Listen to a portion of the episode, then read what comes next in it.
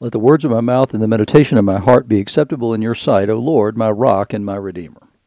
You're listening to Faith Seeking Understanding, and I'm your host, John Green. Thanks for being along today. We are continuing our look at the uh, Sermon on the Mount. Particularly today, we're going to be in the seventh chapter of Matthew, the verses 15 through 20, pretty much are what we're going to cover today. Because then the next little pericope that we're going to be looking at is unbelievably difficult. I mean, it's just painful to even read it. Um, so today, what we've got is um, the the heading in the ESV is a tree and its fruit, but it ha- it begins this way: uh, Beware of false prophets who come to you in sheep's clothing, but are inwardly ravenous wolves. You'll recognize them by their fruits. Are grapes gathered from thorn bushes, or figs from thistles? So every healthy tree bears good fruit, but the diseased tree bears bad fruit. A healthy tree cannot bear bad fruit, nor can a diseased tree bear good fruit. Every tree that doesn't bear good fruit is cut down and thrown into the fire. Thus you'll recognize them by their fruits. I mean, Jesus is saying it's pretty simple to recognize these people, but um, it's not always easy, to be perfectly honest with you. I mean, I've, I've been around some of these folks at different times, um, been exposed to people who, who I would consider to be absolutely false prophets. There are plenty of them in the world today. There are plenty of them, actually, who have big audiences. Um, and that's all I got to say about that. Um, I'm not going to name names because I don't think that's fair for me to do.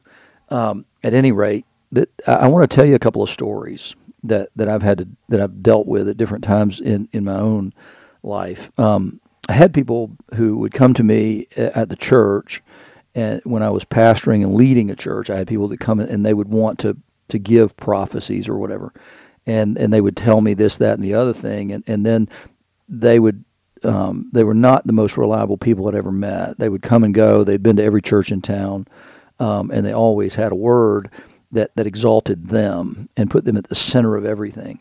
And it, it just, I, I, really got to the point where if anybody came to me and told me they had a gift of prophecy, I would pretty much just marginalize them. I, just because it, it's only because I'd been burned so many times.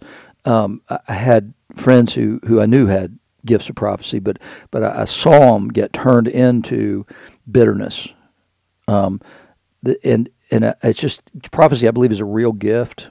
Um, I do believe it, it is a gift, and, and I believe that we need prophets. I need we we need to hear people and listen to people, and, and there are prophets in the world today, but there are a bunch of prophets that I would say today who are who are completely prophesying out of their own spirit. I mean, after the election in 2020, I, had people coming and telling me you need to listen to this this person, that person, whatever, because they know what's really going on, and, and these people just absolutely believed all kinds of things about that election, but but also even beyond that, there's this conspiracy thing that just goes on and on and on, um, and, and, there's no end to it. What what they'll say and, and how they'll continue to to cover and say, well, it's just hidden. It hasn't been. It's just no, no, no. If you prophesied that Donald Trump was going to win and then all this other stuff was going to happen, you were just wrong period, end of sentence. And you need to walk that back and you need to apologize to your followers for, for saying those things, but that's not what's happening. These same people are out there today saying, oh, there's this hidden thing that's going on in the militaries. And I mean, it's crazy. It's absolutely crazy. These these people are it, they're they're misleading people, um, and it, it's it it it just sickens me. That so that's one thing. But then um, when I first moved to Pawleys Island, I really had never been around anybody who had um, anything like a prophetic gift, and had some people that that invited me to come to a meeting of a group of people who had prophetic gifts, and, and went in, and and it, it was interesting to me. Let's say that um, I, I, felt like basically what they were trying to do was hear from the Lord. There was one woman um, who who was a friend. She was at, it was actually at her house, and she was had been a friend of mine. She and her husband both had, and um, I was closer to him than her.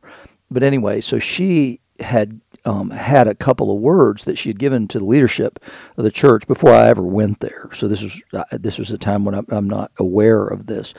But but what happened was is that, that the first couple of things that then that was discerned in leadership to be something that they wanted to to raise up and pray over, and so they did, and and that um, stoked her ego.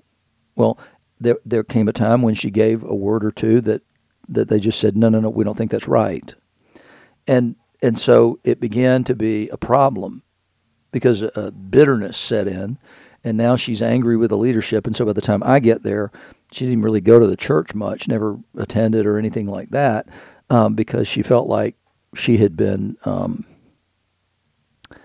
uh, marginalized. I guess is the best way to say it. And and it wasn't that she was marginalized. Frankly, it was just that what she said didn't ring true.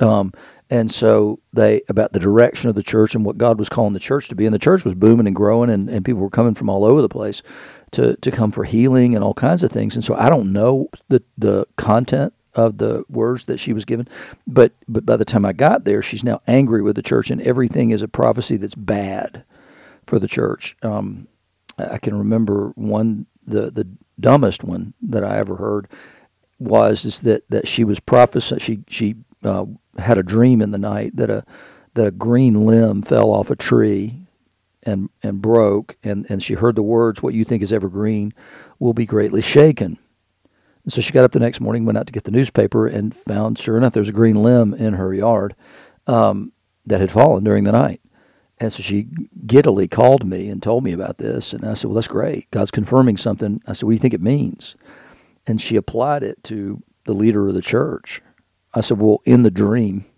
where was the limb? It was in my front yard. Okay. In reality, where was the limb? It was in my front yard. What makes you think it has anything to do with somebody other than you? Well, that didn't go over well. Um, and that marriage ended in a divorce, sadly, and it's the the story got even sadder from there. Um, but there were there were all these things that it ended up really it, it consumed her. That bitterness did, um, one of the things that that had to happen ultimately was is that that she had to be told no because what what happens and, and what frequently tried to happen at, the parish level when I was pastoring was is that these people would come and they would self-identify as prophets and then they would gather people to themselves and have this stuff to say and what they really wanted was to lead the church they wanted to take over. They, they wanted me to do anything that they said because, well, they were the oracle and I was to do whatever they said. And, and so ultimately, those people kind of get pushed to the side because the agenda becomes very clear. And that's the reason they end up going from church to church. Now, this won't happen in, in every church setting, but we were open to the gifts of the Spirit, and so it was it was something that was possible with us.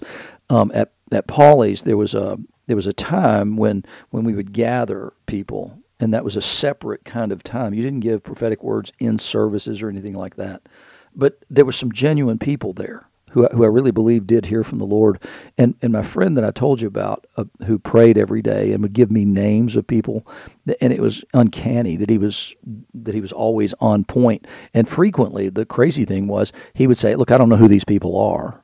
You know, these these are just people whose names were on the parish roll, right? So he didn't know them, but but he would see these things and, and hear these things, and and then later in life he began to. I mean, in his eighties, literally, he ate breakfast out every day, and so he he called me one time and said, I think the Lord's given me a new ministry. And I said, What's that? And this is a very brilliant guy.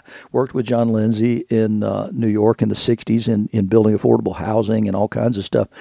A really accomplished man um, I said, "What what is this new ministry?" And, and he said, "Well, he said it's just started happening over the last few weeks. I'll see these strangers at breakfast, and and God will tell me something, and I'm supposed to go tell that person. And this guy was the most inconspicuous man you'd ever meet in your life. He he, he never drew attention to himself, and it, most people didn't know him it happened that I knew him really well, and I knew how accomplished he was, and all this kind of stuff. But he, but he was, he was not a man that made a big splash. You, you could easily overlook him, but he was one of the most brilliant men I've ever known, as well as a guy with a heart for God more than anybody I've ever known. And so you see this guy who, who is like just, you know, he's a pretty quiet guy, but suddenly in his 80s, he's going up to strangers in restaurants and telling them things about themselves. It's just fascinating to see somebody like that. And then there was another woman who, who I love to death, who didn't go to the church, but I mean, she wasn't a member, but she came regularly to the Wednesday service, and and she had a prophetic ministry that I, that I honestly believe she loved the Lord with all her heart, and and she just she was one of my favorite people, and so she um, she would frequently give me words, and uh, and, and I, I, greatly appreciated that. And it was always encouragement. um, the lady I spoke about before gave me a word one time. She was so angry with the church that before I was ordained, she said, "Here's what here's what the Lord's telling me you should do. You should not seek ordination in this whole Anglican thing. You should have a tent revival ministry." I mean, if you've heard me for any length of time, you you can imagine me having a tent revival ministry is, something that was be so uh, completely 180 degrees from who I am and what I am. I, that that feels like the nuttiest thing anybody could have ever told me. But but then there was another guy that came to plant a church, and I met this guy. We were in a meeting. Um, it was a this guy Luis Palau, who was an evangelist. He had come up under Billy Graham, and and he had um, not crusades, festivals. And so I was asked to be the um, intercessory prayer leader for that um, for the months leading up to it. And and so there was this guy that came along. And and the other day when we were I forgot about this guy the other day when I was talking about people who pray using lots and lots and lots of words. This guy was that guy. And so we had meetings and he would basically just try and take over and, and what he was doing was trying there, there was a certain group of people who would be attracted to what he was doing uh, his name was david uh, stauffer david stauffer was his name um, and, I, and I have no i'm not at all hesitant to use this guy's name so he started this thing up in myrtle beach called the good old gospel hour or something like that and s- several women from our church, older women particularly from our church, left and, and went up and started following this guy. And when they did, they began to say a lot of critical things about the leadership at All Saints at our church, and uh, not about me, surprisingly, um, but about everybody else. And I called them on it because they were still come to church from time to time. One of them came in and wanted to talk to me about some things, and I said, "Well, what we got to talk about first is what you're saying about the leadership of this church out into the community, and and that's not okay." Well, in the midst of all this stuff, the guy, I didn't like him. I, I, just had a bad feeling about him from the beginning. I don't know what it was. I just didn't want anything to do with him, and everybody wanted me to connect with him, and I just kept away and kept away. I don't have a prophetic gift. I have a, a gift of discernment. Um, and so I, I just, and sometimes that's a very lonely thing because you're rejecting things that other people are, kind of chasing after. And so this guy uh, started this church, blah, blah, blah. Well, so about, I don't know, maybe nine months, something like that later, he's got I don't know how many people are there, but then suddenly I had a couple of them make appointments and come to see me. And I said, yeah, sure. So they came and they said, first, we have to say that, that we're sorry. We were really, really wrong about him. But then we'd like to ask you if you could lean on your previous work experience and, and maybe help us out. And I said, what's going on? They said, well, he brought some guy in one day and said, this guy's an investment advisor. He has this wonderful investment. It's going to return multiple fold. We're all going to get rich. The church is going to do great, blah, blah, blah. And these women gave him money. I mean, lots of money in a couple of instances. I mean, like probably the group that left All Saints, the, the total amount of money was three or four million dollars. I mean, a lot of money. And so, um, and then he disappeared. And they had talked to the FBI, and the FBI had said, "We don't, you know, we don't think we're going to be able to get any of this money back for you because we don't know exactly where it is. We don't even know where he is." Um, and so they asked me if, if, as an investigator and all that, could I do anything? And I said, well, I mean, I could probably chase chase down what he did with it, but the chances of recovering any of it are, are not very good. And I honestly don't have the resources necessary to do that. I don't have subpoena power. I don't have any of that stuff available to me that I could go chase it down. Um, I, said, you know, if you'll if you'll give me whatever you get from the FBI, I'll, I'll do what I can. But uh, but you don't have the ability to go get his bank records, for instance, and so that's going to be a difficult problem. And, and so they never did actually get anything back. But that guy, in my mind, was a complete false prophet, and he had done this in other places. And if you had done just a little bit of research, you would have known that. We had another guy came who wanted to be a consultant or whatever to the movement when we started the Anglican Mission in America, and, and he talked a great game but but I went back. I just wrote down all the stuff he was telling, and I went back and looked and saw, well, you know what? Most of these websites that he's talking about haven't been updated in, in a couple of years.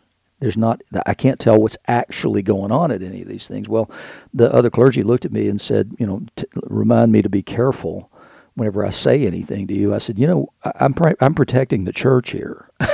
I don't want us to get pulled into a false prophet or, or into a scam artist. And I don't think the guy was a scam artist. He just talked a much bigger game than he actually could play. and and that's you know it's not a crime to not play a big game. That it's it's not wrong. Just be honest about it. And so th- those are the kinds of things that that we need to be careful about in the church with these false prophets who come in and really what they want to do is they want to take over and they want to be the superstar. They want to be whatever. And that's exactly what's going on here, what Jesus is talking about. And you can tell by the fruits of what they've done. Let me see what you've done. Like I said, that's the reason I did the research, was to see what actually this guy had done. He talked a huge game. Planted like 10,000 churches in India and all this kind of stuff. Well, it looked like a ministry that had started about 18 months before that, and there was no record of it at all anywhere on its own website. And so it's just, we, we can't just take people at their words. We need to be careful about stuff. And that's the reason Jesus says, Beware of false prophets who come to you in sheep's clothing and yet inwardly are ravenous wolves. That it, you see false prophets. One of the prime places to see that is in, in 1 Kings 22. It's uh, with Ahab and the false prophets. And so Ahab is king of um, Israel. And then the king of Judah, the southern kingdom, is Jehoshaphat and he and Ahab wants to go to war against Syria. He asked Jehoshaphat to do it, and he said, uh, "Okay, but first, inquire for the word of the Lord." So the king of Israel gathered the prophets together, about 400 men, and said to them, Shall I go to battle against Ramoth Gilead, or shall I refrain? And they said, Go up, for the Lord will give it into the hand of the king. But Jehoshaphat, who apparently had some discernment, said, Isn't there another prophet of the Lord of whom may, we may inquire? And the king of Israel said to Jehoshaphat, There's one man by whom we may inquire of the Lord, Micaiah, the son of Imlah, but I hate him, for he never prophesies anything good concerning me but evil. Ahab and his wife Jezebel, remember, were two of the most wicked people to ever rule in Israel. So Jehoshaphat said, No, don't let the king say that. So he summoned an officer and said, Bring quickly Micaiah, the son of Imlah. So the king of Israel and Jehoshaphat, the king of Judah, were sitting on their thrones, arrayed in their robes at the threshing floor at the entrance of the Samaria. And all the prophets were prophesying before them. And Zedekiah, the son of Chenaanah, made for himself horns of iron and said, I mean, so this guy's holding these horns up in front of his head like, like he's a bull. Thus says the Lord, with these you shall push the Syrians until they're destroyed. And all the prophets prophesied and said, Go to Ramoth Gilead and triumph. The Lord will give it into the hand of the king. And then Micaiah comes, and they, they ask him to speak. He said, As the Lord lives, what the Lord says to me, I'll speak. And so they asked him and said, Should we go up or refrain? He said, Go up in triumph. The Lord will give it into the hand of the king. but, but Ahab said, How many times shall I make you swear that you speak to me nothing but the truth in the name of the Lord? And he said, I saw all Israel scattered on the mountains as sheep that have no shepherd. And the Lord said, These have no master. Let each return to his home in peace. In other words, you're going to get slaughtered. And the king of Israel said, Did I not tell you he would not prophesy good concerning me, but evil?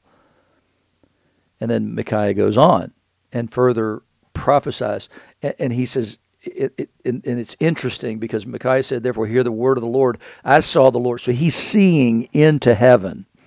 I saw the Lord sitting on his throne and all the host of heaven standing beside him on his right hand and on his left. And the Lord said, Who will entice Ahab that he may go up and fall at Ramoth Gilead? And one said one thing and one said another. So the Lord's asking for counsel from the heavenly host. Then a spirit came forward and stood before the Lord, saying, I'll entice him. And the Lord said, By what means? And he said, I'll go out and be a lying spirit in the mouth of his prophets. And he said, You're to entice him, and you shall succeed. Go out and do so. Now, therefore, the Lord put a lying spirit in the mouth of these prophets. The Lord has declared disaster for you. So, and, and then one of those came up and struck him on the cheek. And how did the Spirit of the Lord go from me to you? And this, this ends up being this huge argument in here. And, and what they wanted, what, what these guys always wanted, was to be important to the king right? So that that became the issue is that's all they wanted was to be important to the king. But what was the fruit of their prophecy? Did the prophecy come true? And that's the bottom line. And it's the same with Jesus. So he's accused of being a false prophet on multiple occasions. Well, you said this and it didn't happen. And even today, people question parts of the gospel of, of Matthew because Jesus spoke in advance of the fall of the temple and they said, well, this didn't actually happen because they don't believe in prophecy. Well, uh, you have to kick out a, a, lot of the Old Testament if you're going to do that. There are honest, true prophets out there. There's no question, and they're still there today. And, and we need to, to be able to pay attention to them, but we need to also have discernment, and we need to be aware of false prophets because they're those are out there, and they're doing it for their own self-aggrandizement. um, or to be important to somebody. And there's a lot of them. There's more of those than there are true prophets, to be perfectly honest with you. And so just be careful when somebody comes up and wants to speak into your life and say things to you about what you ought to be doing and all that. Be very, very careful about the people you allow to speak into your life in any way like that. In the name of the Father, and the Son, and the Holy Spirit. Amen.